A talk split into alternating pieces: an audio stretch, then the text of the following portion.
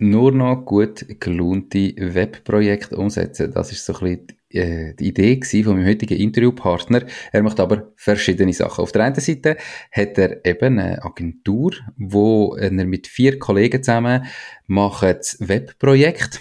Man muss sagen, er ist Inhaber, sie sind Angestellte.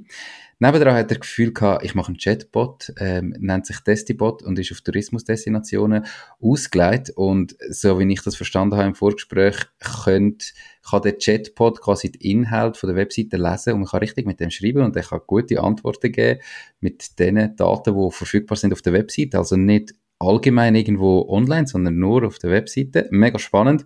Und gleichzeitig ist er auch noch Dozent an der Fachhochschule in einem kleinen Nebenpensum, wo er aber auch gesagt hat, hat ihm schon das ein oder andere Mal den Arsch gerettet. Vielleicht können wir auch auf das noch sprechen heute. Ich freue mich mega auf das Interview mit dem Samuel Sami Riener, Gründer von Code Crush. Hallo und herzlich willkommen zum Mach dein Ding Podcast. Erfahre von anderen Menschen, die bereits ihr eigenes Ding gestartet haben, welche Erfahrungen sie auf ihrem Weg gemacht haben und lade dich von ihren Geschichten inspirieren und motivieren, zum dein eigenes Ding zu machen. Mein Name ist Nico Vogt und ich wünsche dir viel Spaß bei dieser Folge vom Mach dein Ding Podcast. Die Podcast-Folge wird gesponsert von der Across Advisory. Ich habe zu der Across Advisory gewechselt, weil mir der Marco schon in unserem ersten Gespräch so viel Potenzial für unsere Buchhaltungsprozesse können aufzeigen dass es eigentlich klar war. Er kann mir helfen, Buchhaltungen so zu optimieren, dass ich deutlich weniger Zeit brauche, um das gleiche Ergebnis zu erzielen. Ich habe gemerkt, dass der Markus seinen Job als Treuhänder ganz anders versteht. Er will nicht einfach Handlanger sein vom Staat und den Ämtern, sondern er will dies Unternehmen wirklich verstehen und Prozesse so optimieren, dass du dich aufs Kerngeschäft kannst konzentrieren. Aktuell bietet sie dir als Hörerin vom Podcast an, komplett kostenlos während maximal zwei Stunden deinen Jahresabschluss 2023 zu analysieren und dir Potenzial aufzuzeigen, dass du bereits im 2023 legal Steuern einsparen kannst und deine Buchhaltung ready ist fürs 2024. Alle Infos findest du in den Show Notes. Hoi Sammy, wie geht's? Ciao Nico, danke vielmals. Merci vielmals, dass dabei sein Hey, ich freue mich sehr. Ich habe mich glaub, fast ein bisschen verhaspelt bei dem Intro, weil ich, so, weil ich so viel wollte sagen stimmt ab. Aber wir ziehen es jetzt äh, so durch und lassen das alles ungeschnitten so stehen, oder? Hey Sammy, du machst drei verschiedene Sachen. Ähm, das größte ist, glaube ich, Code Crush, wo du Webprojekte umsetzt. Äh, erzähl mir mal, wie, wo, was genau. Eben, es ist ja ganz wichtig, dass das gut gelohnte Webprojekte sind. Was heißt das? Genau, also mein, mein, Haupt, äh, mein, mein, Haupt, mein Hauptfokus liegt bei CodeCrush und äh, mit CodeCrush entwickeln wir ein Webprojekt und folgen die Vision, dass es nur noch gut gelohnte Webprojekte gibt für alle Beteiligten. Und eben, wie du auch schon gesagt hast, die gut gelohnten Webprojekte sind uns sehr wichtig ähm, und da tun wir in verschiedenen ähm, Aspekten wir das quasi versuchen umzusetzen und an, die, an das Ideal vom, vom bestgelohnten Webprojekt zu kommen. Und zwar ist eigentlich der Hauptfokus dort liegt auf der Kommunikation und auf der Beziehung mit unseren Kunden. Also mir ist da mega wichtig, dass wir miteinander ein gutes, Verhältnis haben, dass wir in einer positiven Kommunikation ähm, können schaffen und auch halt früher habe ich viel oder habe ich auch erlebt, dass es ähm, am Anfang wird das Webprojekt gestartet, alles in gehypt, es wird ist cool. Nachher ähm, gibt es ein Design oder gibt es irgendwie etwas in die richtige grafische Umsetzung. Nachher ist einer noch mehr gehypt, freut sich mega fest. Und aber halt das Problem am Design ist, es ist halt dann eher von einem Artboard, irgendwie, irgendwelche Pixelgröße. Sieht super aus. Und sind auch Beispielbilder drin, Beispieltext. Und nachher ähm, geht es in die Entwicklung. Dann sind wir Entwickler dran, ähm, machen irgendwie vier, fünf Wochen, sechs, sechs, je nachdem halt zwei Monate, drei Monate, sind wir halt am Arbeiten. Nachher geht es in einen Feedback, in einen Feedback-Prozess hinein. Und dann nachher gibt es einen Downer im Sinne von, halt, es sieht nicht gleich aus wie das Design, weil halt verschiedene Bildschirmgrößen da sind, sind verschiedene Inhalte da, verschiedene Bilder, nicht so gute Bilder. Die Bilder sind ja meistens auch ein bisschen angepasst am Design, wo man dann im Design braucht und so. Und wir versuchen, mehrere Aspekte von den Problemen, die ich jetzt gerade beschrieben habe, zu verbessern, zum Beispiel mit Weekly Updates. Also wir versuchen, mit, mit einem regelmäßigen Update unsere Kunden möglichst schnell bei uns zu behalten, was wir machen, was wir noch von ihnen erwarten, was wir brauchen werden, in Zukunft, dass nicht plötzlich so ist, ja, wir brauchen jetzt da und sie sind aber nicht ready und müssen irgendetwas anhaspeln. Text ist so ein Beispiel. Oder halt auch Bilder und so weiter. und dass wir auch versuchen, sehr verständliche und geduldige Erklärungen zu bieten, sowie auch ein offenes Ohr für Anliegen und Individualismus haben. Das ist das eine, die Kundenkommunikation, uns mhm. wichtig ist. Und aber auch Individualismus, also sprich, wenn irgendjemand ein, ein, ein Anliegen hat, ähm, dass wir dem irgendwie gerecht werden, weil wir sind nicht eine riesige, riesige Firma, wir haben nicht mega krasse Corporate Prozesse oder so, das soll man auch, oder wollen wir ausspielen und ähm, können irgendeine individualistische Lösung, zum Beispiel wenn jemand will, das Zeug bei sich selber hosten oder irgendwie in die Richtung, ähm, dass man halt auch machen und nicht sagen einfach, das ist jetzt unser Ding und so ähm, machen wir es, sondern auch, ihr könnt das anpassen und ich sage auch gerne, dass man Individualsoftware entwickelt, also sprich, wenn wir wirklich auf individuelle Wünsche und Anforderungen und Herausforderungen eingehen. Okay, also eben, du, wir haben im Vorgespräch gehabt, das eine sind ja Webseiten, aber Webseite ist nur ein Teil, sondern es gibt ja, also es ist etwa 50 Prozent, aber dir ist wichtig zu sagen, es sind Webprojekte. Kannst du da schnell so ja, vielleicht zwei, genau. drei Beispiele sagen, was das denn konkret heißt? Weil ich, ich, aus meiner Perspektive ist das für eine Webseite mega Aufwand und drei Monate entwickeln. Braucht es das für eine Webseite? Habe ich da äh, falsche Ansprüche? Oder sind das schon eher andere Projekte, die denn das brauchen? Ja, da hast du voll recht. Ähm, also Webprojekt ist quasi alles, was du im Web machst, also ob das jetzt WhatsApp Web ist, ob das äh, Facebook, Instagram, whatever für Social Media, LinkedIn, das sind ja alles irgendwo durch eine Webseite. Nur halt, sie sind nicht nur, sie sind eigentlich keine banale Webseiten, sondern sie sind ja Plattformen mit Kassalgorithmen und Datenspeicher dahinter und so. Und bei uns fängt es eigentlich eben bei einer Webseite wie an und wir können dann auch wie mitwachsen mit unseren Kunden, dass dann auch plötzlich Funktionalitäten drin sind, irgendwelche halt, ähm, wir können Schnittstellen anzapfen. Wir, wir machen halt zum Beispiel jemand aus einem Jobportal, äh, aber das Joblisting nicht als iFrame will, sondern halt mit irgendeinem schönen designten Element und so, wo man halt selber muss programmieren muss, wir da umsetzen. Und dann geht es so weit, dass es äh, ein Login gibt, wo dann halt irgendwelche Kunden sich können einloggen und sehen dann ihre Prozesse, die sie gerade machen sind, wie zum Beispiel bei einer Buchungsplattform. Also wir haben schon Buchungsplattformen entwickelt.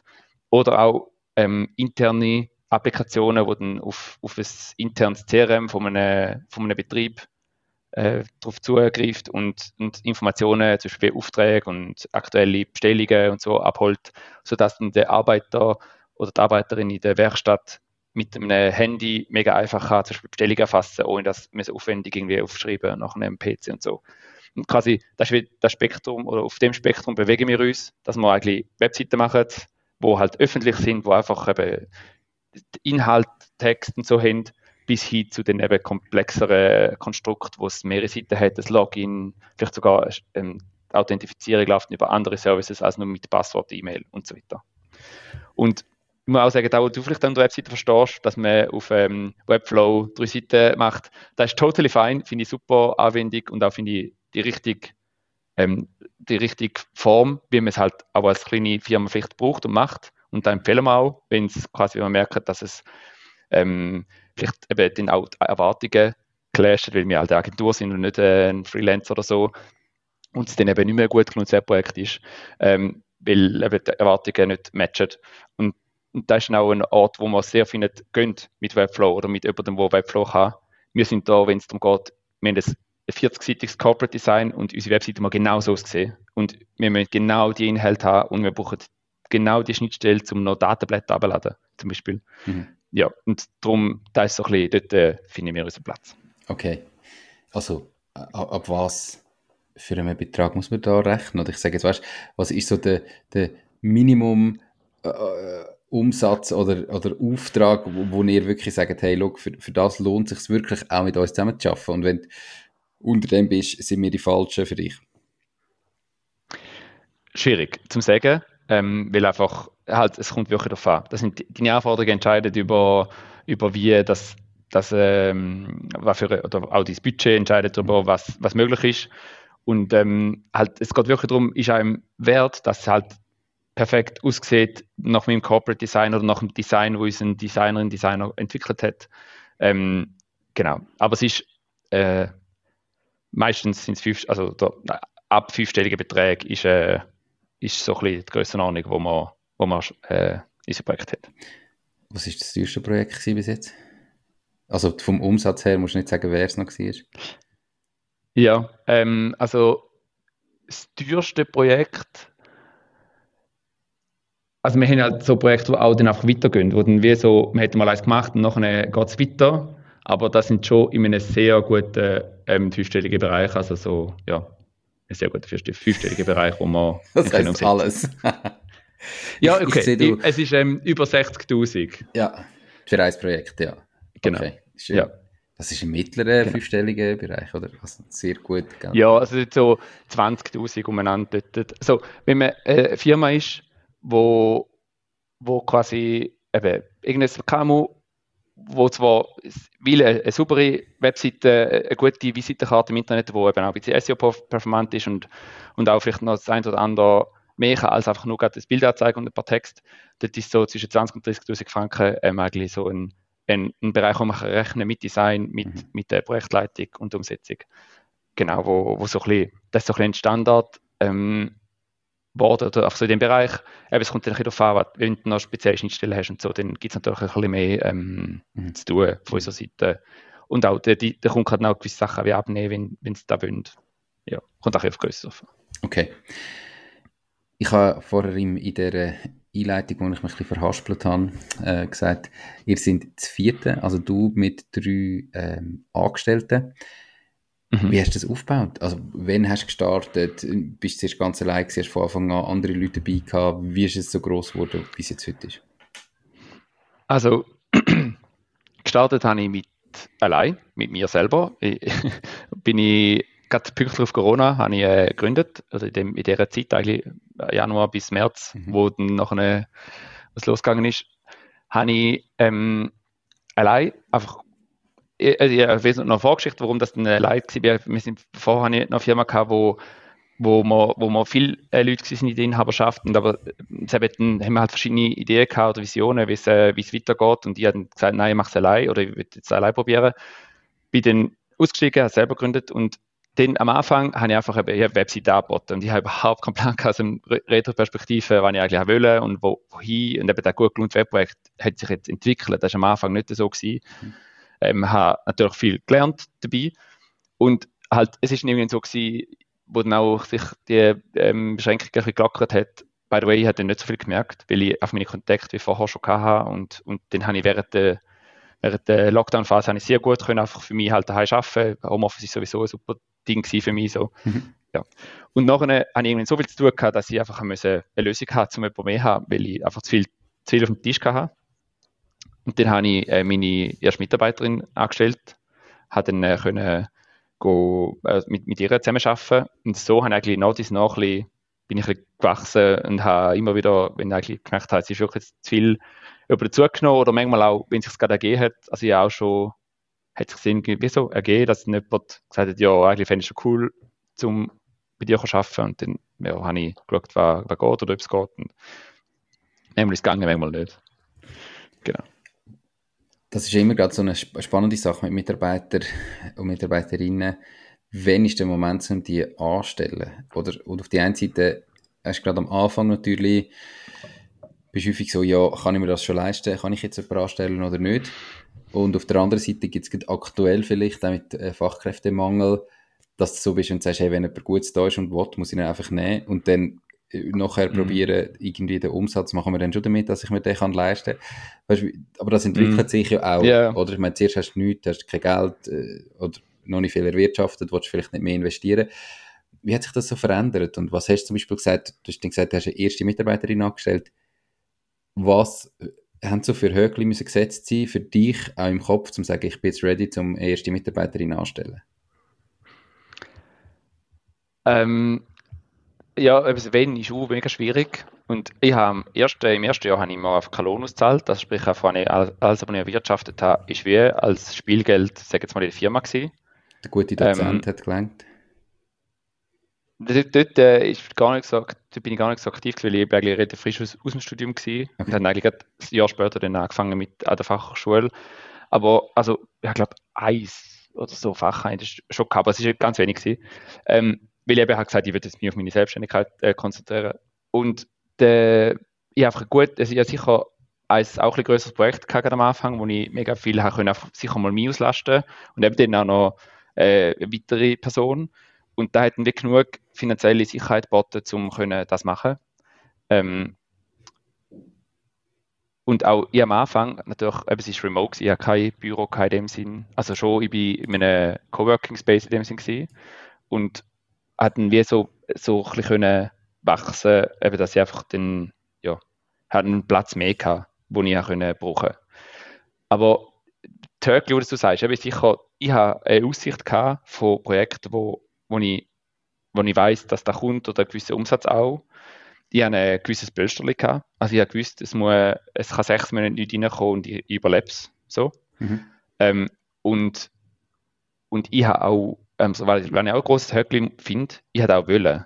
Also ich habe oder ich sehe mich auch in, meine, in der Rolle, um ein Team führen und ein bisschen der, der Projektmanager bzw. der Geschäftsführer sein und nicht unbedingt der, der Hardcore-Entwickler obwohl ich das sehr gerne mache und kann. Aber es ist nicht so, dass wo ich, ich will nicht ewig entwickeln, beziehungsweise eben gern, immer wieder, aber halt nicht, ich will das nicht als Hauptbeschäftigung machen und darum passt mir da auch, um Leute anstellen, beziehungsweise mit Leuten zu arbeiten und eben dann halt auch das, was die Konsequenzen davon ist, mhm.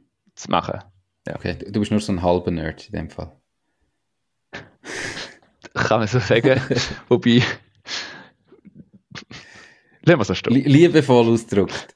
Ich finde das cool, ich kann genau. mir das einfach nicht vorstellen. Also, das hat für mich überhaupt nicht Böses. Das ist voll okay. Ich bewundere das auf die einen Seite, wie das Leute können und, und sich so in so Sachen reindenken. Ich habe keinen Plan. Weißt, ich, ich, ich stelle mir das wirklich so vor, wie so bei der Matrix. Weißt du, wo einfach irgendwelche so die Zahlen kurz von oben ja, ja. ablaufen und so stelle ich mir das etwa vor und ich bewundere die Leute, aber keine Ahnung, wie das geht. Das ist einfach crazy. Meine Freundin sagt einmal auch so wegen, du sitzt den ganzen Tag vom Computer, schaust Buchstaben an, verdienst Geld dabei. So, ja, okay. Voll. Das kann sie auch nicht ganz verstehen. Äh, also ich, ich finde es mega bewundernswert äh, und ich habe das liebevoll gemeint. Für alle, die sich jetzt angegriffen fühlen, mm. ich habe euch gern. Das, habe ich verstanden. Das ist gar nicht Böses.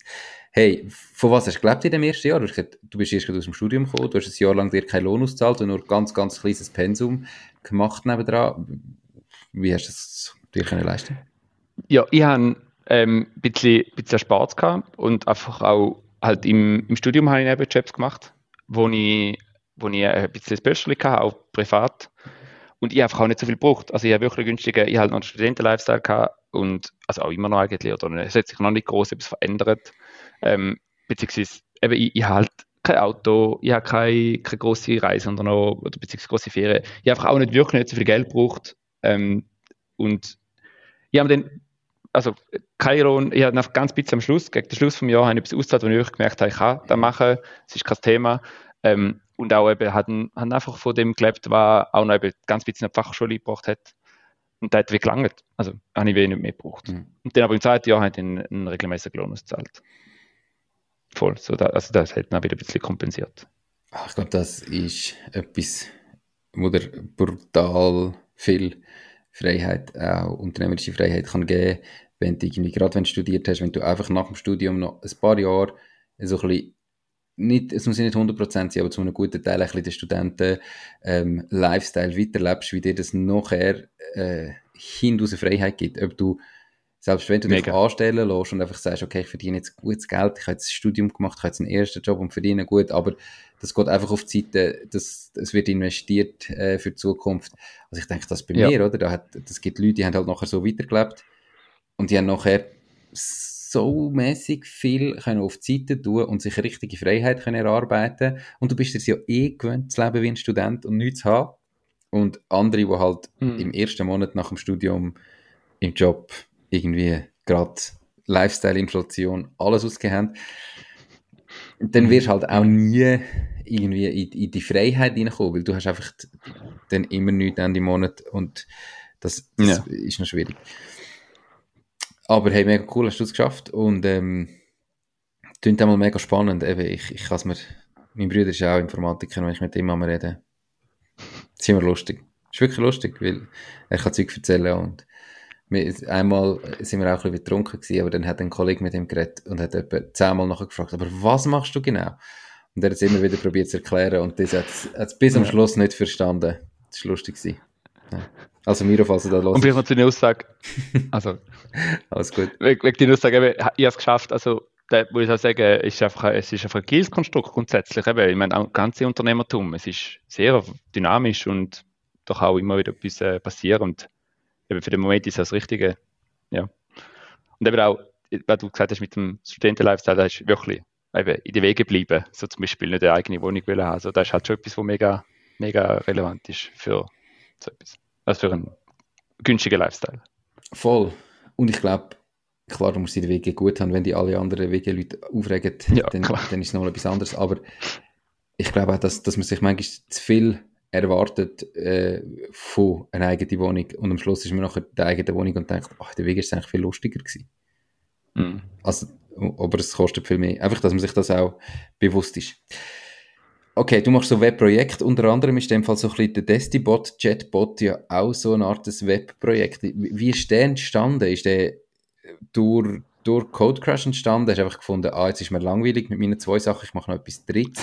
Ähm, hast du irgendwie ChatGPT entdeckt und gefunden, wow, irgendwie wollte ich etwas mit dem machen. Wie bist du zu dem gekommen? Ähm, ja, so, dass ich mit den anderen beiden zu wenig zu tun habe, ist natürlich nicht der Fall gewesen. Ähm, aber ich bin gerne ein bisschen umtriebig und auch, also ich kenne mich nicht langweilig eigentlich und auch einfach, ich bin gerne halt Sachen ausprobieren und machen und ein bisschen pröbeln so ein kleiner Erfinder. Ähm, und kleiner Erfinder? Zum auf der Mi, genau, auf der Mima spielen. Ähm, also was, was dort sicher der Punkt ist, es ist natürlich im ChatGPT-Hype entstanden. Also da muss schon klar sehen, vor ziemlich genau, nein, vor einem Jahr und etwa vier Monaten ist ja ChatGPT rausgekommen, beziehungsweise hat es eigentlich vorher schon gegeben, aber einfach, es ist ohne so schöne Oberfläche gewesen. Mhm. Ähm, oder beziehungsweise 3.5. Und da hat dann schon auch, wo dann der Hype so ein bisschen lostreten worden ist, so ganz Social Media, auf LinkedIn, Twitter und so weiter, ähm, habe ich müssen sagen, irgendwie eben, es, es ist spannend. Und ich habe mir dann so ein bisschen habe mich so überlegt, wie kann ich jetzt in die Lernkurve ein, eintreten? Und das ist für mich schon ein großes Thema, so eben in, die, in jedem Thema, wo man sich beschäftigt, kann in der technologischen Welt ist eine Lernkurve nötig. Also sprich, man kann nicht einfach sagen, okay, jetzt ab heute mache ich da und da und nachher weiß man es, sondern eben, man muss sich muss lernen. Und irgendwie einen Weg gesucht, um mein, zum meine persönliche Lernkurve zu starten. Also wie kann ich in dem ganzen AI-Space, vor allem von den Large Language Model, also sprich Sprach-KIs, wie kann ich dort mich, mich informieren? Weil nur das Nutzen von ChatGPT und vor allem gerade der alten, älteren Version, da, der hat schon, es gibt Prompting-Strategien und es ist cool und so, aber halt wirklich einen Nutzen daraus ziehen, sodass jemand anders das kann einsetzen kann, habe ich mega spannende Herausforderung gefunden und habe mir dann ein bisschen überlegt und halt das Naheliegendste, im Nachhinein ist ja schon ein Chatbot, oder beziehungsweise da ist halt bei einem Sprachmodell ist ein Chatbot das Naheliegendste. Und ähm, dann habe ich mich da im Büro mit dem Fabio zusammen tun und wir haben zusammen ähm, das den Chatbot oder eben den Destibot entwickelt.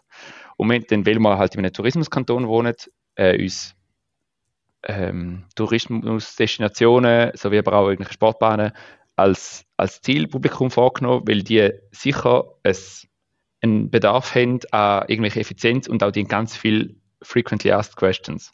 Und halt dort gesehen, wie große Vorteile jetzt für die erste Stufe Destibots, so dass halt einfach ganz viele banale Fragen können beantwortet werden, weil wir bei unserem Destibot können den ganzen Kontext von irgendeiner Domäne nehmen und trainieren. Also sprich, wir können sagen, Destination XY hat 700 Webseiten und wir trainieren jetzt all die Webseiten und der Destibot weiß nachher exakt über die Webseite Bescheid. Also sprich, es ist eigentlich wie eine Suche. Es ist ein bisschen anders als eine reguläre Suche gelöst, aber es ist eigentlich wie eine Suche, wo über den ganzen Inhalt basiert. Und ich kann in einer Konversation die Sachen suchen. Und Destibot gibt eigentlich nach jeder, jeder ähm, Nachricht noch einen Link an, wo du dann kannst draufklicken und dann kommst du auf die jeweilige Seite zum Weiterlesen. Also das heißt, das ist, oder im Vergleich zu, so wie man eben meistens wahrscheinlich sich noch die mühsamen, doofen Chatbots vorstellt, wo meistens irgendwie vorgefertigte Fragen, wo du kannst klicken und nachher kommen vorgefertigte Antworten oder so, ist, ist es bei euch wirklich so, ich kann einfach dorthin gehen und sagen, äh, keine Ahnung, in welchem Restaurant gibt es Schnitzel Pommes, blöd gesagt, und dann sagt mir das Bot, hey, hoi Nico, schau, das ist das Restaurant, da gibt es zum Beispiel Schnitzel Pommes oder das, da gibt es das best bewertete Schnitzel Pommes mit dem Link zu dem Restaurant wo es gefunden hat. Oder wie muss ich mir das vorstellen? Halt so. Genau. Das ist richtig, wenn man die Daten halt trainiert hat. Also halt, es, er kann nicht wissen, was du nicht trainiert hast, mhm. aber genau, wenn da, wenn da quasi äh, Information ist, die man gerne für den Kunden zur Verfügung stellen, kann man das machen. Dass er Nico sagt, macht er nicht, weil da wäre datenschutztechnisch ein bisschen äh, das Malheur, außer du gibst halt das von oh, dir aus. Nico, ja. Gut, ja, den, ist, ja. Den, den sagt er wahrscheinlich. Ja, genau. Und ähm, war so ein bisschen, das ist ja nur eine erste erste Phase. Und ich finde auch cool, dass halt durch irgendeinen neutralen Input, äh, durch irgendeinen random Input, sag jetzt mal, von einem Mensch, kann dir der, der Bot eine Antwort geben. Eben, weil die vorgefertigten Antworten, die machen dir nicht wirklich Spaß. Das ist einfach so recht, es ist vielleicht zielgerichtet. Also man sieht Wetter, kann man anklicken, nachher kann man auf, äh, weiß auch nicht was für ein Feature Goal, hat ein Ziel erreicht. So, eben, man sieht, findet mhm. den Wetterbericht. Und halt der Destibot macht dann so, wenn du, wenn du fragst, ja, ähm, wie, viel, wie viel Meter Schnee hat es, dann sagt er da das.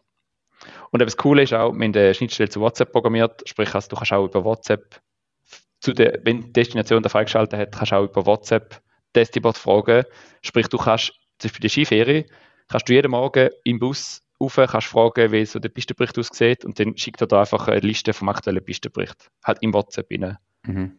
Und mit einem optionalen Link, wo du dann kannst du äh, mehr anschauen oder auf der Webseite oder was auch immer. Und, und das ist auch keine Interaktion nötig von einer Person beim, beim Tourismusgebiet. Erst dann, wenn der Destination nicht weiter wird wissen und dann verweist er darauf oder dann steht nachher dort, hey, sorry, ich bin überfragt, bitte mach ein Mail hierher. Oder weißt du, wie, wie löst genau. nachher das? Weil du hast ja häufig Angst, dass irgendwann der Punkt kommt, wo, wo du wie einen, einen, einen Schnittstelle brauchst zu einem echten Mensch noch. Ja, also zum einen ist sicher, wir haben schon mal von Anfang an angefangen, eben, es ist ein, eine KI, es ist nicht ein Mensch, der mit dir schreibt, sondern es ist eine KI und es ist eine generierte Antwort und äh, du sie mit Vorsicht geniessen, so in dem Stil. Das ist sicher mal auf der Disclaimer, wo du musst machen dass das halt einfach mal weißt, okay, das ist eine Maschine und vielleicht auch in der Frage kann das sein. Mhm. Aber grundsätzlich ist alles, was wir trainiert haben, er, er macht eigentlich fast keine Fehler mehr. Also haben wir recht gut können, das, das ähm, Halluzinieren haben wir recht gut rausgebracht. Und aber dann noch de, de, de, niemals 100 Prozent, ganz klar. Aber einfach, äh, wir haben äh, viel mit Prompt Engineering können arbeiten. Mhm. Und doch der Übergang zu den Menschen ist schon mega wichtig, weil wir wollen ja nicht, dass er, dass er den Mensch ersetzt, sondern wir wollen, dass der Mensch in der Tourismusdestination sich nicht auf, um den einfachen Schissel kümmern, sondern kann wirklich sich um die relevanten und wichtigen Fragen kümmern, wie Gruppenreisen oder irgendwelche halt die Sachen, die kompliziert sind, die es ein Mensch braucht. Mhm. Und nicht muss ich immer wieder beantworten, wo kann ich einen Schritt mieten. Und dann ist wie so, der Decibot, sobald er überfragt ist, sagt er, hey, melde dich, sorry, ich kann das nicht beantworten, hey, melde dich unter der E-Mail-Adresse oder der Telefonnummer. Und du kannst auch wie die Destination kann sagen, okay, ähm, wir wollen zum Beispiel, vielleicht ist irgendwie etwas passiert in dem Skigebiet, äh, ein Skandal oder ein Unfall oder was auch immer. Und jetzt Jetzt will ich das quasi wie herausfinden, wie der Bot reagiert, wenn jemand nach dem fragt. Und dann kann ich wie so Keywords definieren und dann meldet sich der Destibot bei der Tourismusdestination, wenn jemand zum Beispiel etwas in dem Bereich gefragt hat. Mhm. Das ist einfach mehr so, da kann ich einfach überprüfen, ob es richtig ist und wenn es falsch ist, ähm, dann, dann muss ich meinen Bot anpassen, dass er dann das nächste Mal nicht mehr macht. Hm. Das sind die Möglichkeiten, die du hast. Die Podcast-Folge wird gesponsert von der Baluas. Bei der Baluas findest du alles rund ums Firma gründen. Sei das, wie man einen Businessplan erstellt, wie man die Mehrwertsteuer verrechnet, welche Rechtsform zu deinem Unternehmen passt. All diese Infos und viele weitere Kundenvorteile wie eine kostenlose Webseite findest du unter baluas.ch slash firma-gründen. Und übrigens, sie übernehmen auch einen Teil von deinen Gründungskosten. Alles auf baluas.ch slash firma-gründen. Warum ist das auf Destinationen beschränkt? Also ist das eine reine Marketing-Geschichte, dass du halt sagst, hey, wir, wir, wir tun so, als wären wir jetzt voll spezialisiert auf die Destinationen oder hat es wirklich technisch oder im Prompting oder was im Hintergrund Sachen, wo das effektiv nur für eine De Tourismusdestination sinnvoll machen? Also weißt du, was ich raus will? Ich könnte das nicht einfach mhm, copy-pasten und jetzt sagst du, technologisch genau das gleiche heißt nicht Destibot, sondern ist jetzt egal, irgendwas ähm, Sportbot und nachher machst genau. du es in einem Sportcenter oder so. Doch, ähm, wir haben da wir haben Destibot genannt und auch in die Destibot-Richtung sind wir gegangen, aus dem Grund, weil das sehr etwas nach ist. Also jeder kann sich wieder darunter vorstellen, aha, eine Destination ähm, hat viel, vielleicht einfache Fragen. Jeder ist schon mal Skifahren in der Schweiz, wo, oder kennt, was ein Skigebiet ist und kann sich, alle können sich etwas darunter vorstellen. Stell dir vor, wir werden raus mit dem, mit dem Claim, wir sind da ein, ein Chatbot, wo kannst du den Kontext trainieren. Da mhm. hat sich niemand irgendwie, also, beziehungsweise das ist ja richtig, aber halt, es ist wie, niemand fühlt sich damit angesprochen, beziehungsweise es ist einfach, äh, halt einfach äh, zu wenig zu oberflächlich in dem Sinn. Mhm. Und halt, der Destibot hat wie ganz konkret und klar können, können oder auch der Name und das Branding und auch die Webseite zeigt wie ganz konkret darüber aus, was man könnte in einem Fall machen Aber lustigerweise haben wir eigentlich mehr Anfragen und Projekte, die nicht im Tourismusbereich sind, mit dem Destibot. Also eigentlich Tourismusdestinationen fühlen sich angesprochen und die sind auch interessiert. Wir haben auch ganz viele ähm, Gespräche und auch äh, teilweise so Vorprojekte und Projekte gemacht. Aber es ist ein, äh, auch ganz viel nebendran, quasi so, wenn es so für, für Tourismusdestinationen geht, geht da bei uns auch so Anfragen auch bekommen. Und, und das ist wie so, das ist cool, dass eben dann wie die, das Ummünzen in andere Branchen auch geht. Und ähm, da sind wir jetzt auch am Ausbau und eben auch für andere äh, Bereiche. Aber es ist wie, es hat eigentlich fast sehr wenig ist nur auf Tourismusdestinationen spezifisch. Aber die können es einfach brauchen. Das ist halt einfach ein Use Case eigentlich. Und was kostet das, wenn jetzt irgendjemand zulässt, der entweder so eine in so einer Tourismusdestination lebt und denkt, ah, wäre cool, oder also in so einer Firma arbeitet, wo irgendwie so etwas macht, oder mhm. auch jemand, der das Gefühl hat, hey, Vielleicht wäre das für mein Businessmodell auch etwas. Ähm, ich habe zwar nichts mit Tourismus zu tun, aber wäre vielleicht noch cool, was, mit was muss ich da rechnen? Oder weißt, was, was kostet das? Wie, wie wird das umgesetzt und so weiter? Also wir so, wir das Modell ist quasi, es gibt ein Initialprojekt und nachher werden einfach werden so ähm, Antwortenpakete verkauft. Also im Sinne von ähm, die erste bis zur hundertste oder tausendste Antwort ist äh, Preis XY und nachher ähm, wenn die auch aufgebucht ist, gibt es einfach das nächste Paket. Mhm. Ähm, und bei, beim Projekt selber, also gibt es so auch verschiedene Dinge, verschiedene ähm, Stufen, weil wir haben auch so ein Plugin-System in dem Sinn. Sprich, also wir können auch wie ein, äh, irgendeine spezielle Schnittstelle, zum Beispiel von deinem eigenen CMS, wenn irgendeine Destination oder irgendeine andere Firma ein eigenes CMS hat, wo, wo eine Schnittstelle hat, können wir da wie auch anbinden, damit man nicht die Webseite scrappen also, Und da ist dann halt wie ein eigener Zusatzaufwand. Aber so ein grundsätzlicher Bot ist etwas zwischen 3.000 und 5.000 Franken. Ähm, können wir wie das komplette Setup machen mit, dem, mit der Integration, die auf deine Webseite passt und ähm, das einfach dann auch mit der Qualitätssicherung und dem Trainieren von den initialen Daten, sodass dann der für dich läuft. Spannend. Spannend. Genau. Und, und, jetzt, äh, wenn du jetzt das anschaust, wie mit diesen zwei verschiedenen Sachen, ähm, nebendran eben, du ja auch noch ein bisschen unterrichten. Wie ist deine Zeitaufteilung aktuell so von, von Code Crush zum Destibot und wo siehst aktuell also das größere Potenzial oder weißt du nicht so, es klingt beides jetzt noch spannend, in welche Richtung entwickelt sich ähm, die Frage stellen wir auch viel oder ab und zu. Ähm, weil halt einfach, eben, es ist, sind zwei mega spannende Sachen. Und halt Code Crush ist jetzt auch gleich schon vier und ähm, halt eben man merkt halt auch, dass eine Firma braucht eine gewisse Etablierungsphase und wir sind noch lange nicht in dem Sinn wie über den Berg, dass es einfach safe läuft. So. Mhm. Ähm, aber da ist wie so, CoCrush ist wie, das ist mein, mein, schon mein primärer Fokus, wo ich tue, ähm, mache. Nur der Destibot könnte wie ein Kunde sein für CoCrush und es, fließt wie rein. Auch ähm, eben gewisse Workload kann so teilt und geshared werden. Ähm, der, der Destibot ist etwas, wo ich wo, oder wo mir nicht unbedingt ein, also ist eben nicht Hauptfokus. Es ist jetzt nicht etwas, wo 50 Prozent unserer Zeit braucht, sondern es ist ein kleinerer Anteil. Aber ähm, es ist halt wie so, wir behalten das so aktuell, dass es auch könnte vielleicht eben mal ein bisschen fokussierter sein. Also halt auch mega eine, es, es, kann sein, dass dann plötzlich genug Projekte da sind, dass ich plötzlich halt Mitarbeiter auch zahlen aus dem raus. Mhm. Das, ist ein, das ist ein Ziel, nur kann ich, habe ich vielleicht den Mut nicht, auch die liquiden Mittel nicht. Also man sagt, okay, jetzt machen wir einfach alle vier Monate Vollgas das. Mhm. Was sicher behelfen, aber halt, es geht einfach in dem Sinn nicht. Ja. Wie hast du das aktuell? Aber, ja. Sag noch, erzähl. Also, sorry, kurz. Der Desktop hat natürlich auch, hat auch eine mega gute Wirkung gehabt, einfach so per se. Zum, wir haben eine Aufmerksamkeit bekommen, wir haben, äh, wir haben ähm, ganz viele Leute haben auch Code Crush plötzlich ist in, ins Blickfeld hineingekommen. Es hat uns auch Code Crush mega fest geholfen, dass wir den Desktop gemacht haben.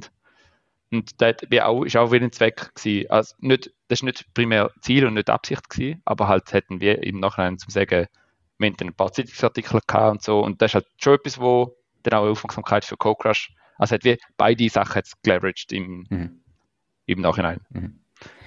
Sorry. Alles gut. Wie hast du es rechtlich organisiert? Also, weißt du, was ist Code Crush? Ist das eine ja. GmbH? Was ist Destibot? Wie, wie funktioniert das so von, von den juristischen rechtlichen Sachen? Seite? Ja, voll. Also Crush ist, äh, ist eine GmbH, ganz normal. Ähm, und den Destibot habe ich nicht allein als Code Crush oder haben wir nicht als Cocosh entwickelt, sondern ähm, das ist noch mit Markenkern zusammen. Und wir Markenkern teilen wir unser Büro. Also wir sind eine Mietergemeinschaft von einem Büro mhm. und sie sind eine Marketingagentur und wir sind eine Webagentur. Ähm, wir haben eigentlich lose miteinander zu tun für ab und zu Projekte, aber wir haben sonst keine ähm, Verknüpfungspunkte. wir sind im Büro, machen zusammen Pausen so. Aber, genau. Ähm, und sie sind wir auch, also mit ihnen haben wir gemacht. Also der Fabio, der Inhaber von Markenkern, ähm, ist sehr äh, fokussiert auf User Experience und kann sehr gut ähm, also er ist auch sehr interessiert an der ganzen AI-Geschichten im AI-Space und kennt latest and greatest Tools und, und ähm, Sachen, die man machen kann. Ähm, und eben so können wir zusammen uns viel in der Pause halt unterhalten über die, über die aktuellen Entwicklungen und eben auch ChatGPT, wo es eigentlich rausgekommen ist, haben wir mal darüber diskutiert und gesagt, dass er für Potenzial hat oder auch für, für Pitfalls, also was man kann falsch machen und so. Und da haben wir zusammen entwickelt und jetzt haben wir auch eine, eine einfache Gesellschaft gegründet, aber halt zwischen den beiden rechtlichen, also zwischen der GmbH von mir und der AG von Ihnen. Okay. Das ist quasi wie eine Firma, Firma, Firma. Okay. Weiß nicht, ja, einfach einfache Gesellschaft. Wahrscheinlich wäre es nicht schlecht, gleich mal eine GmbH daraus zu machen. Ähm, wird vermutlich einiges äh, erleichtern für die Zukunft, aber nur so am, am Rande. Mhm. Ähm, es klingt auf jeden Fall mega, mega spannend und ich, weißt, wenn ich mir das so anlasse oder höre, dann denke ich ich stelle mir da vor, dass das so etwas so unglaublich kompliziert und komplex ist und nachher kommst du und sagst einfach so, ah, ich kann eigentlich da noch ein bisschen dozieren und ich habe ja schon eine Firma, komm, ich mache jetzt noch so einen Chatbot. Weißt du, so, so es tönt so, ja eben, dann denke ich, du bist nicht nur ein halber Nerd, sondern du bist wahrscheinlich gleich eben ein richtiger Nerd, dass das so ein bisschen, weißt, es tönt so ein bisschen aus dem Ärmel geschüttelt, neben den anderen Sachen und es ist nicht 50% von der Zeit, sondern weißt so, ja, ja, irgendwie so ein bisschen als Hobby und ich denke so, okay, ähm, wahrscheinlich ist es gar nicht so kompliziert, wie man sich das vorstellt als Laie, kann ich, äh, kann das sein? Ja, ich, also vielleicht muss ich auch sagen, es kommt ja nicht von heute auf morgen das, sondern es hat alles viel Geduld und Energie gebraucht und auch halt, ich bin einfach grundsätzlich interessiert an so mhm. Sachen und dann ist halt wie, ich, schon seit Dutzenden, nein, Dutzenden, sorry, äh, seit mehreren Jahren bin ich ja am informieren von dem, eben programmiere schon seit, seit Anfangs Anfangs Lehre habe ich, ich habe in der Oberstufe mein erstes Online-Game programmiert. Mhm. Ähm, wir haben das in, der, in einer Phase von die Stämme und dann habe ich gesagt, ich will mein eigene ich will mein eigene die Stämme und nachher habe ich halt das, äh, mein eigenes ähm, Online-Game programmiert und habe halt einfach herausfinden, wie geht das? Und da sind meine ersten Webentwickler-Erfahrungen gewesen und halt seitdem wollte ich halt bei allem herausfinden, herausfinden wie geht das? Wie, wie, wie wird das gemacht? Und halt, das ist halt das Grundinteresse, das ich an den Tag lege, sage jetzt mal, wo halt auch nicht am Feierabend gehört, wo halt auch nicht am Samstag und Sonntag gehört, wo ich halt einfach mich irgendwie informiere und wenn ich auf Webseiten gehe, schaue ich noch rasch die Konsole rein, wie sie haben das gemacht oder halt so und aus dem heraus gibt halt auch eine große Erfahrung oder einen großen Erfahrungsschatz und die drei Sachen, die jetzt eben, wo wir jetzt da reden, sind zeitintensiv und auch ähm, ich bin sicher viel am Arbeiten, beziehungsweise braucht viel Energie, das Ganze, auch mentale Belastung und so. Ähm, und mir sind zwei Sachen wichtig. Ähm, das eine sind äh, meine Beziehungen, die ich habe äh, zu Kollegen, Freundinnen, äh, Familie und so. Und ähm, Schlaf. Und die beiden Sachen drehen eigentlich überpriorisieren, aber nachher kommt, kommt eigentlich mein Ding und dann, äh, ja, der Rest von der Zeit geht eigentlich mehr oder weniger dort drauf. Nachher kommt dein Ding. Noch ganz kurz auf Dozententätigkeit, respektive äh, beim Vorgespräch hast du gesagt, äh, das hat das ein oder andere Mal schon ein bisschen den Arsch gerettet. Ich habe es auch schon im Intro erwähnt. Wie? Also, weißt eben, du hast so viele Sachen nebenan noch ein bisschen dozieren. Warum dozieren und inwiefern hat er das den Arsch gerettet oder was, was hilft dir das und wie viel Prozent machst du das? Ähm, also ich, ich bin an der Fachschule für jeweils paar ICTS pro Semester angestellt. Da ist etwa so, es, es variiert immer ein bisschen. Und ähm, es sind so zwischen vielleicht 7 und 12 Prozent oder so. Ich weiß nicht genau, was äh, mhm. für Pensen, Pensen genau sind. Ähm, bin angestellt und äh, sie, ich oder dort äh, Programmiersprache unterrichten. Und ich mache das einfach gerne als, als Abwechslung. Also es ist wirklich, es ist mega coole coole, coole Abwechslung zum halt Unternehmer sein, Unternehmeralltag, ähm, halt Geschäftsführer hast ja gewisse Aufgaben und Rollen, die du einnimmst und halt bei der Fachschule bin ich wieder oder bin ich der unterst, in der untersten Hierarchie quasi, ich muss, habe meinen Job, den ich kann machen kann, kann machen, habe mit ähm, Studierenden zu tun, wo, wo mal mehr, mal weniger interessiert sind an Programmieren und kann denen dabei bringen und halt ich, ich erkläre JavaScript, PHP, HTML, CSS, MySQL, also hat das, Programmiersprache. Und, und ich tue jedes Mal lerne ich etwas dabei. Obwohl ich die Ultra Basics erkläre und, und mit Ultra Basics umgang und dann kommt manchmal noch ein aktuelle Sachen rein, wie jetzt halt KI oder das ganze ChatGPT ist ja ein riesen Thema und man muss dort irgendwie eine Lösung finden, wenn man da in den Unterricht einbaut. Dann äh, kommen die PWAs, also die Progressive Web Apps, wo wir auch schon im geschäftlichen Rahmen entwickelt haben, geben wir auch weiter unseren Studierenden. Und das, das macht es auch spannend und ein bisschen auch in einem, in einem gesunden Maß am Ball bleiben, wo halt, es ist nicht der latest and greatest Hype so, mhm. aber halt gleich so, es ist so ein bisschen der, der stabilisierte Trend, folgen wir eigentlich mit der Fachhochschule und da macht es einfach spannend. Und eben das halt jemandem, wo überhaupt nicht in, der, in dieser Welt ist, zu erklären, warum gibt es JavaScript und wie funktioniert das genau ist halt, ich finde das schon noch spannende Herausforderung, die ich immer wieder gerne mache. Mhm. Also, es klingt mega so. Ich kann mir vorstellen, dass sich das eben sehr befruchtet, dass du irgendwie natürlich auf der einen Seite dann Zeug, die du jetzt im, im wirklich im Umsetzen mit Code Crush oder im Destibot lehrst und nachher dann das gerade kannst auch den Studierenden weitergeben, weil du es wirklich selber gemacht hast und erfahren hast mhm. und, und halt voll aus der Praxis raus. Ich habe die, die Dozenten immer am liebsten gehabt, die aus der Praxis raus sind und nicht die, die halt einfach schon seit Jahren irgendwie das gleiche theoretische Wissen erzählen. Ist mir immer am liebsten gewesen. Ich kann mir mhm. vorstellen, das macht es sehr, sehr, sehr spannend. Ähm, jetzt hast du erzählt, was du an der Fachhochschule machst. Ähm, und warum bist du zwei, dreimal froh gewesen, dass du den Job noch hast nebenan? Ja, das habe ich vergessen zu beantworten. Ähm, ich habe quasi eben dort äh, ein riesiges Pensum, wo man ein gewisses äh, Einkommen auch sichert.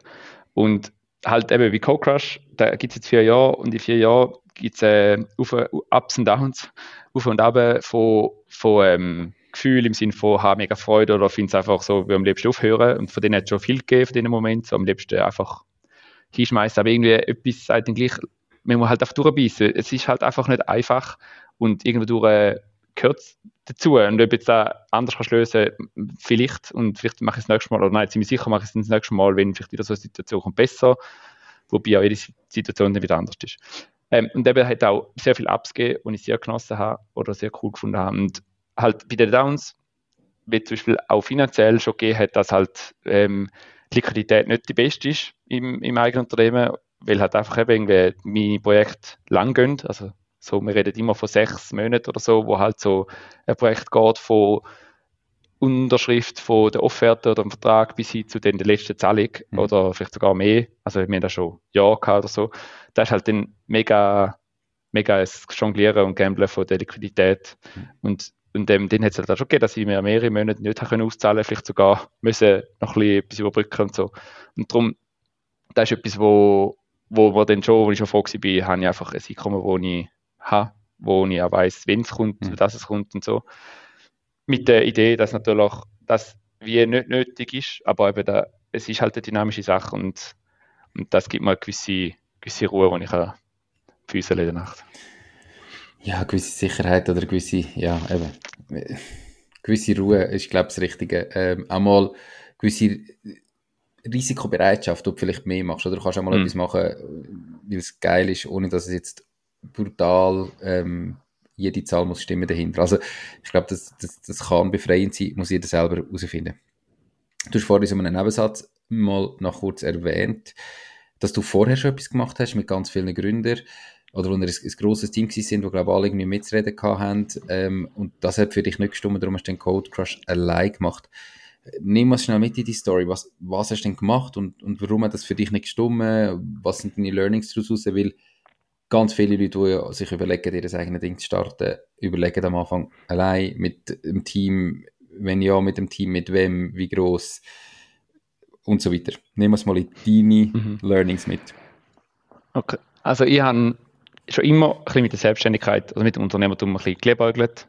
Und auch im Studium ist natürlich das Thema gewesen, also als Multimedia Production Student, also by the way, ja MMP studiert oder Multimedia Production an der Fachhochschule Graubünden, ähm, wird, wirst du ein bisschen darauf hingezüchtet, ganz bös gesagt, dass ähm, dass Unternehmer wirst. Also man hat sehr generalistische Ausbildung und aber hat halt in vielen Sachen mal schnell ein bisschen Ahnung, vielleicht nicht mega Experte, aber hat eine Ahnung. Und darum hat mich das schon immer gereizt, eigentlich zum äh, Unternehmer werden oder zumindest selbstständig. Eigentlich ich immer von der Selbstständigkeit geredet, also sprich allein. Und nachher hat sich dann das so ein bisschen ergeben im Studium. Ähm, mit zwei Kollegen aus dem Studium haben, wir es gut gekannt, so halt, wie, wie man es kennt. Und sind dann nachher mit über noch der eine Kollege seine, seine äh, Bekannte oder äh, es sind auch Bekannte gewesen, wo er kennt hat, ähm, haben wir dann äh, sind wir dann mal ins Gespräch gekommen und die anderen, oder wir sind dann so über drei Studi Studierende gewesen und drei andere Unternehmer sind ins Gespräch gekommen ähm, und haben dann zusammen eine Firma gegründet, wo ein komplementäres Angebot zu der, zu der Firma von den anderen drei Unternehmer.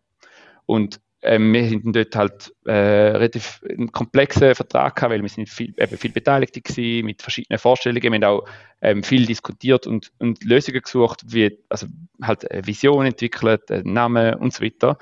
Ähm, und das war auch eben eine mega coole Erfahrung. Gewesen. Also ich bin unglaublich dankbar für diese Erfahrung und habe äh, sehr viel gelernt dabei. Und auch, ich muss sagen, so im Nachhinein, eben das, was ich jetzt mache, wäre glaube ich nie passiert, wenn, nicht, wenn, man nicht, wenn ich nicht mal die Erfahrung von vielen Gründern gemacht hätte. Auf jeden Fall sind wir dann am Markt, haben dann geschafft, noch im Studium. Also in so, im letzten Semester haben wir schon also operativ geschafft und ähm, ja, sind dann sehr erfolgreich gewesen. Also wir haben mega, mega Erfolg gehabt, haben für schon ganz große Namen können schaffen. War mega spannend gewesen und ein mega äh, Abenteuer in dem Sinn. Äh, was aber halt war, wenn man erfolgreich ist, ähm, hat man natürlich eine gewisse, eben wieder einen gewissen finanziellen Spielraum und man hat dann halt auch verschiedene Vorstellungen gehabt, wie es äh, weitergeht. Also sicher mal wir drei Studien sind ein eine andere Einstellung zum Unternehmertum, viel naiver und viel äh, äh, optimistischer sind wir natürlich vorgegangen als halt sehr schon erfahrene Unternehmer. Mhm. Ähm, aber wir haben auch verschiedene Vorstellungen gehabt und aber auch zwischen mir Studierende haben dann verschiedene vielleicht auch Vorstellungen gehabt. Äh, einfach, es ist dann halt wie so gewesen, irgendwie, es ist, hat sich nicht richtig angefühlt, auch für mich, also das ist ein sehr persönliches Ding es hat sich wie nicht richtig angefühlt und dann eben ist dann für mich auch irgendwie so wie gewesen, an einem Punkt, dass ich mir sagen, nein, irgendwie, ich glaube, da ist nicht richtig für mich, ist auch in Bern gewesen und ich bin in Chur daheim und das ist halt auch so, weiter weg gewesen und habe viel den Weg gemacht, Chur, Bern und das ist halt auch etwas, wo einfach, ja, nicht, wo du auch nicht ewig machst und Unternehmer so halb sein, ist auch nicht so das Wahre. Mhm. Gut, habe ich halt selber, habe ich aufgehört, bin dort ausgestiegen und habe äh, selber CodeCrush gegründet, weil ich eben habe einfach allein mein Ding, äh, wie eine Vorstellung gehabt, wie das will sein. Aber jetzt im Nachhinein, nach vier Jahren Unternehmer sein allein, muss ich auch sagen, ich würde nicht mehr allein gründen. Weil einfach, du bist auch mit so vielen Problemen allein. Natürlich erntest du das Lob allein und das auch gut machst, aber halt du hast so viele Probleme, wo du allein bist und ich habe mir schon so viel gewünscht, ich könnte mit jemand anderem, wo die ganze Story kennt, also die ganze Buchhaltung, die ganze, halt so bei den Kunden, in der Kundenbereich passiert und so. Weil eben, meine Freundin kann schon auch mir Hilfe geben, aber sie kennt halt nicht alles. Ähm, andere Coaches können, können mir auch Hilfe geben, aber nicht, sehen wir nicht alles. Und halt ein Mitgründer hat wenigstens äh, jemand, der ein halbes Leid ist geteiltes Leid. Und so ein bisschen, manchmal, also nicht nur wegen dem Leid, auch wegen der Freude, gerade by the way, Nicht falsch Aber einfach so, es ist manchmal, äh, wünsche ich mir, hätte ich einen, einen Mitgründer, wo ich, wo wir auch die gleiche Verantwortung tragen, wo die gleichen, gleichen Ängste und Sorgen hat, wie halt ich auch und so. Drum. Und eben auch die gleiche Freude kann haben wie, mir, wie ich. Und ja, das ist bisschen meine Gedanken dazu. Also allein finde ich es ist cool und so, man kann sich Hilfe holen, und aber auch zu viel kochen, da den, Brei verderben von dem her. Yes. Klingt, klingt sehr, sehr sinnvoll. Also, ich denke, sechs Leute ist natürlich gerade äh, dann schon sehr viel.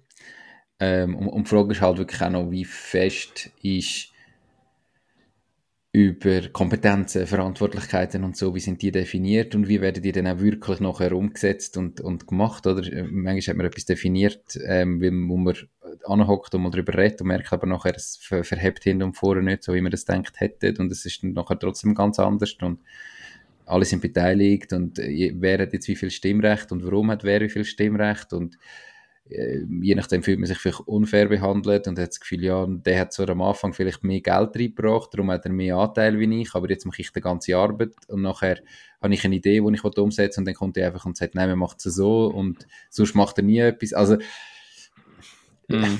ich, ich, ich glaube, das ist schon schwierig. Mit 16 Leuten, mega schwierig, in einem kleinen Team. Ich bin mega froh, wenn ich Geschäftspartner bin ich voll bei dir. Ich finde das mhm für mich wirklich auch ist ein riesen Luxus. Also auch Mega. bei uns noch so, wir haben alle unterschiedliche Stärken, Schwächen, unterschiedliche Vorstellungen vom Leben und, und miteinander können wir irgendwie, Gott, dass, dass, dass jeder auch so kann leben, wie es für ihn stimmt und das ermöglicht jedem auch, sich auf seinen Bereich können zu fokussieren und das zu machen, was er gerne macht.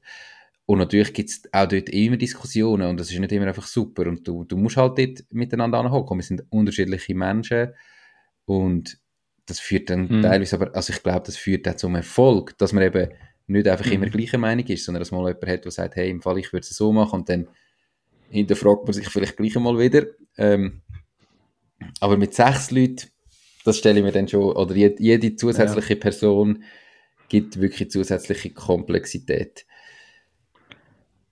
Ja, also das dritte könnte ich mir auch noch vorstellen, aber das zweite ist dann schon, also das finde ich wie so ein, bisschen, mhm. genau ein Streamteam, also im Sinne von, ja.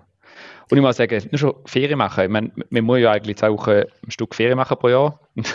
Stell dir mal vor, also ich, ich kann nicht mal, also wenn ich wüsste, ich hätte einen Geschäftspartner, der halt die gleichen Funktionen, Tätigkeiten und Rollen hat wie ich, dann kann ich da, glaube ich, gechillter machen als halt so jetzt. Weil ich ein, das Gefühl Geschäftspartner, ein Geschäftspartner mit den gleichen Funktionen, Tätigkeiten und Rollen macht nicht Sinn. Also, ja, einverstanden. Aber also, können Sie quasi übernehmen? Er kann natürlich, er hat eine Stehfunktion hoffentlich und du weißt, es ist jemand da, der die Verantwortung hat, wo du gehst, wo die gleiche, ähm, wo das gleiche Verantwortungsbewusstsein hat wie du, wenn du gehst, oder? Aber wenn, wenn du einen Geschäftspartner hast, dann ist es ganz wichtig, dass du eben nicht die gleiche Rolle hast, nicht die gleiche Verantwortlichkeit und nicht die gleichen Aufgaben hast. Das macht nicht Sinn, auch gerade als Kleinunternehmen eh nicht, sondern den musst du dich auch können ergänzen. Ich bin voll bei dir. Nein, ich habe da mehr so auf ja. quasi Sales und ähm, so Sachen bezogen, aber ja, ja. voll. Ähm. Ähm, wie bist du damals dort raus? Also du hast gesagt, es hat finanziell ja sich gelohnt, das war eigentlich cool gewesen, coole Produkte gehabt, eben auch irgendwie Möglichkeiten. Warum raus und wie raus? Hast du einfach gesagt, hey, weißt du was, mach was erwähnt, ich gehe raus. Hast du irgendwie deine Anteile können verkaufen? Hast, äh, weißt du, was ist ja, also finanziell also, die Diskussion gewesen? Ähm, also wir haben natürlich, eben, es ist, wir haben verschiedene Vorstellungen gehabt, wie es soll weitergehen nach dem, nach dem ersten Geschäftsjahr und ähm, haben dann wir haben dann, das ist quasi wie zur Diskussion gestanden, halt dann so, nach dem Sommer ist dann das so ein bisschen mhm. ähm, aufgekommen und wir haben dann halt eine Diskussion geführt, eigentlich mehrfache Meetings und halt auch schriftlich Sachen ähm, diskutiert und eben sind es ist ja nicht etwas gewesen, sondern es sind mehrere Punkte gewesen und ja, in der Diskussion hat man sich halt versucht zu finden, ähm, sich versucht, Kompromiss zu finden, ähm, irgendwelche Lösungen zu suchen. Und dann irgendwann habe ich einfach, eben für mich hat dann wie der Kompromiss, wo man hat wollen finden oder, oder wo man gefunden hat, ja, irgendwie, oder das ist einfach nicht das Richtige für mich, beziehungsweise auch, auch quasi ein Kompromiss wäre außerhalb von meiner, von, von meinem Komfort, also Komfort klingt jetzt so gemächlich, aber also außerhalb von meinem äh, Möglichkeitsbereich oder auch Willensbereich gewesen, dass ich dann haben müssen sagen, ah, irgendwie, äh, es passt auch eben schon auch die, die geografischen Gegebenheiten passen für mich schon nicht so und dann auch, eben, es hat auch so ein bisschen, ähm, ja, die, über ganze Sachen haben sich den Kopf zu brechen. Und bei mir hat dann nicht gepasst. Und dann habe ich gesagt, eben, ich würde aussteigen, hat dann mit allen ähm, besprochen und hat dann auf meine Anteil verkauft intern. Und ähm, bin dann so äh, wenn die wie geschätzt oder weiß nicht genau, wie da, einfach mit dem einen Preis gefunden mhm. ähm, und dann haben wir da so, habe ich quasi meine Anteil verkauft. Ja. Okay, dann hast du wenigstens noch ein bisschen etwas bekommen. Und das ist immer, äh, ja. die Anteil verkaufen, da machst du ein riesen Fass aus, respektive Anteil schätzen oder zu welchem Preis die verkaufen. Ja, genau, ähm, das ist natürlich, ja, voll. Ja. Das ist doch immer kompliziert. Ja, schlussendlich ist es halt einfach äh, so, es gibt rein betriebswirtschaftlich unterschiedlichste Berechnungsmodelle, wo dir einen Wert von deinen äh, Anteile errechnet und mit, mit qualitativen und quantitativen ähm, ja, Methoden. Und dann gibt es noch einen Goodwill und wie viel hat der Wert? Und dann hast du noch einen mm. Kundenstamm und wie mm. viel hat jetzt der Wert? Und äh, da kannst du zwei, äh, ich sage jetzt der, der will, dass es möglichst teuer ist, der kann sich reinrechnen und der, der will, dass es möglichst billig ist, wo es kaufen, der kann rechnen, dass es möglichst schlecht ist ja, am Schluss ja. ist der Markt, ähm, den Preis musst du finden, wo du sagst, okay, für das bin ich bereit abzugeben und der andere sagt, für das bin ich bereit, das genau. übernehmen. Ähm, das, das, das, ist einfach immer so. Immer. Ja, es, voll. Aber es ist auch mega cool, dass, ich mal durch so einen Prozess durchgegangen bin, wo ich das Gefühl hatte, ist, ist ähm, für alle Beteiligten ähm, gut gelaufen. Also, wir haben alle, sind wir zufrieden, glaube ich, Und ähm, das ist sicher schön und auch äh, gibt mir eine Erfahrung, falls ich wieder mal in so einer Situation bin, dass ich einfach mal auf irgendetwas zurückgreifen kann. Ist jedes Mal anders, ganz klar, aber einfach, ja, eben, es ist schwierig. Der eine wird halt, der andere rechnet anders als der andere und ja, voll. Aber ich glaube, es ist extrem wichtig und, und äh, auch bewundernswert, eben gerade in so einer Situation oder auch so früh, äh, als Unternehmer musst du auch können Nein sagen. Und, und irgendwie zu merken, schau, da ist meine Grenze überschritten und ab da mache ich nicht mehr weiter. Und das halt vielleicht auch selbst, wenn es finanziell sich super könnte auszahlen. Das ist nicht alles. Oder irgendwie, dass du dort auch dir selber kannst treu bleiben mhm. und sagen, es hat zu viele Sachen, die für mich wirklich nicht stimmen. Und äh, bist dir bewusst, wenn du, wenn du auch zulässt, hey, es gibt so viele Möglichkeiten, wie du kannst Geld verdienen, wie du dir etwas kannst aufbauen mit, wenn du etwas liebst und etwas gern machst und irgendwie Leidenschaft hast dafür und dann mit dem etwas aufbauen. Es gibt so viele Möglichkeiten. Ähm, es lohnt sich nicht, nur wegen dem Geld irgendetwas zu machen, wo die eigentlich jeden Tag anschießt. Es hat immer, selbst wenn es die größte Leidenschaft ist, die du hast, es gibt immer Tage, wo die anschießen. Das ist auch ganz wichtig. Es ist nicht einfach so, ja. dass du jeden Morgen aufstehst und ähm, die Sonne scheint zum Arsch aus und es ist alles super happy und es funktioniert alles und es geht nur darauf. Hey, es gibt Tiefs, es, gibt, es geht auf, es geht ab. Manchmal hast du das Gefühl, es geht nicht mehr auf, musst durchbeissen, gehört alles dazu. Aber es gibt so viel Weg und tun für euch einfach wirklich auch die Grenzen setzen und sagen, bis wo bin ich bereit zu gehen und, und wo ist für mich dann auch einfach fertig. Und was das auch immer ist, das kann so unterschiedliche Aspekte rein, aber, aber Nein sagen ist, ist eine sehr, sehr wichtige ja, mega, mega. Yes. Stimme ich voll zu. Hey Sammy, wir haben Code Crush gehabt, Destibot gehabt, Dozent gehabt, das, was du vorher gemacht hast, gehabt. Die letzte Wort gebühren dir. Mach noch ein bisschen Werbung für Code Crush und ähm, wo kann man dich erreichen? Ja, also wir finden da natürlich auf äh, codecrush.ch oder uns, ähm, wo noch sehr gerne mal dürfen vorbeischauen. Ähm, wir haben eine äh, coole Startseite, schon viele Stimmen gehört, da kann man sehr gerne mal ausprobieren. Ähm, so gut gelohnte Webprojekte, ich habe es auch geil gefunden. Ja. Genau. Für alle Beteiligten, das ist mhm. natürlich unsere Seite gemeint, die Kundenseite sowie aber auch vielleicht potenzielle Kundenseite sowie Endkundenseite halt von der jeweiligen mhm. Webseite. Genau. Und ähm, ja, also eben, ich kann sehr gerne mit mir Kontakt aufnehmen. Ich bin sehr auch da für ein unverbindliches Gespräch, wo es einfach nur darum geht, eben, falls ihr ein Interesse habt in irgendeinem Webprojekt, ähm, kann ich euch auch eine Einschätzung geben, zu einer bestehenden Webseite, zu einer bestehenden zu einer Plattform oder einer App oder was auch immer, um äh, da einfach auch ein bisschen ähm, Wissen teilen oder einfach herausfinden, was man besser machen kann.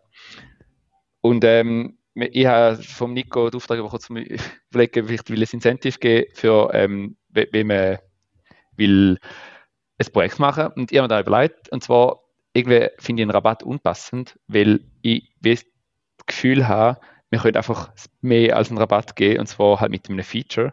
Und was mein Feature wäre, wo ich einbauen for free, ist, ähm, dass es natürlich äh, Cookie-less und eine Cookie-Banner-free Webseite ist und erst dort Consent eingefordert wird, wo es auch wirklich einen braucht. Und da ähm, macht sehr eine coole Experience, wenn wir nicht als erstes mal einen Kugelbanner wegklicken. Und das ist alles ähm, totally legal.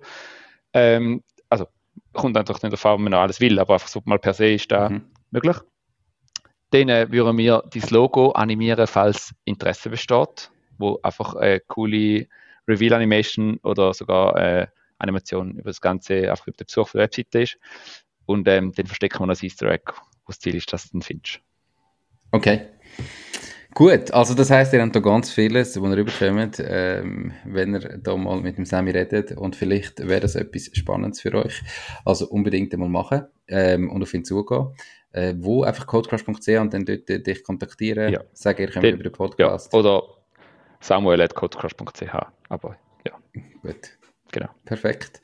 Unbedingt anschauen und sowieso, es lohnt sich wirklich codecrush.ch mal aufzurufen und so in die 80er Jahre, wo ich nicht einmal gelebt habe, zurückzugehen und ein bisschen zu gamen.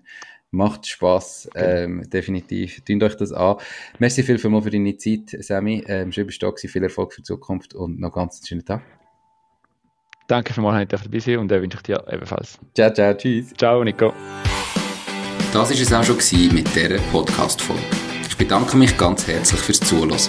Ich würde mich außerdem extrem freuen, wenn du auf meine Webseite www.mach-dies-ding.ch wirst gehen und dich dort in mein Newsletter einträgst. Damit kann ich dich über neue Folgen und Themen, die dir helfen, dein eigenes Ding zu starten, informieren. Nochmal danke vielmals fürs Zuhören und bis zur nächsten Folge vom Mach dies Ding Podcast. In dem Sinn, alles Gute und bis dann, dein Nico.